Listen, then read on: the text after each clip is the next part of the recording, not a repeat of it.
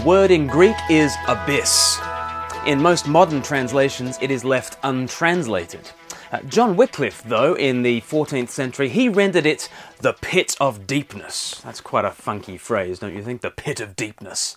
Uh, but it's been William Tyndale's turn of phrase that has endured in the popular imagination bottomless pit. Few translators have imagined that they can improve on Tyndale, and so bottomless pit has become the famous saying. The phrase occurs seven times, all in the book of Revelation, where sevens abound. Uh, take this representative example Revelation chapter 9 and verse 11. They had as king over them the angel of the abyss, the bottomless pit, whose name in Hebrew is Abaddon and in Greek Apollyon. The sense of the bottomless pit or the abyss is uh, some kind of unbounded chaos, infinite emptiness, an immeasurable depth, limitless nothingness. This place of destruction and corruption is highlighted at the beginning and the end of the Bible. In the opening verses of Scripture, we read about the void opened up in the creation of heaven and earth. Uh, Genesis 1 verse 1 In the beginning, God created the heavens and the earth. Then it says, Now the earth was formless and empty. Darkness was over the face of the deep, and the Spirit of God was hovering over the face of the waters. The deep is the abyss, and its presence is felt in the second verse of the Bible. God, having created a reality beyond himself, is faced not with a mere extension of his divine being, as though he kind of extrudes himself out in, into creation. No, no. But with creation, there is now something distinct from himself. God is light, but here is something that is other than light.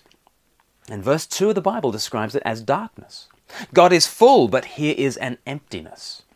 Uh, this is not to suggest that in the second verse of the Bible we are encountering evil. No, the fall is yet future. But in God's good creation, there is something beyond God which needs enlightening and filling full.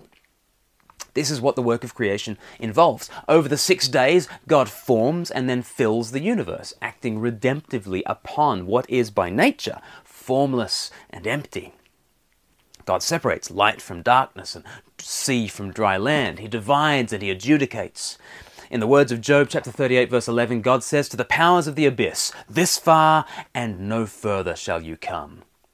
God's creative work is all about undoing the abyss. He brings light, fullness, and form to bound the boundless. Yet somehow there is a sphere that stands against the spreading goodness of God. There is an abyss. And when evil enters the world, the abyss becomes a natural hiding place from the light of the world. This realm of evil does not stand as an alternative foundation. Uh, the only true foundation can be the living God. No, God's enemies have nothing to stand on. Their realm is groundless, a bottomless pit. Think about this negative reality. The, the realm of evil is not an equal and opposite kingdom. It is darkness, somehow resisting God's radiant light. It is a boundless emptiness, somehow resisting God's glory filling the earth. It is rebellion without a cause. Sin and evil have no ultimate foundation, no reasons, no footing. They are madness. Those swallowed by the bottomless pit can only keep falling. Think of the tragedy. It's one kind of death to fall far, it's another to fall forever. What hope is there in the face of this abyss? Paul writes to the Romans to tell them that we have no hope against the powers of darkness. None of us can ascend to heaven, and none of us can plumb the bottomless pit. But Christ has come down from the heights, and he has risen up from the abyss. So, Romans chapter 10, verse 6. God says, Do not say in your heart, Who will ascend into heaven? That is to bring Christ down. Or who will descend into the deep? That is to bring Christ up from the dead. See, we do not have to climb up to heaven and we don't have to climb out of the bottomless pit. Christ has done it all. He is the radiant light of the Father. He is the spreading goodness of God, and He has come to plunder Satan's house. He has entered into our darkness, into the bottomless pit of death itself, and He has risen again to bring us home. Naturally, we belong to the bottomless pit. And we cannot reason with this evil. It is insanity. We cannot climb out of this bottomless pit. There is no footing. But Christ has done it all.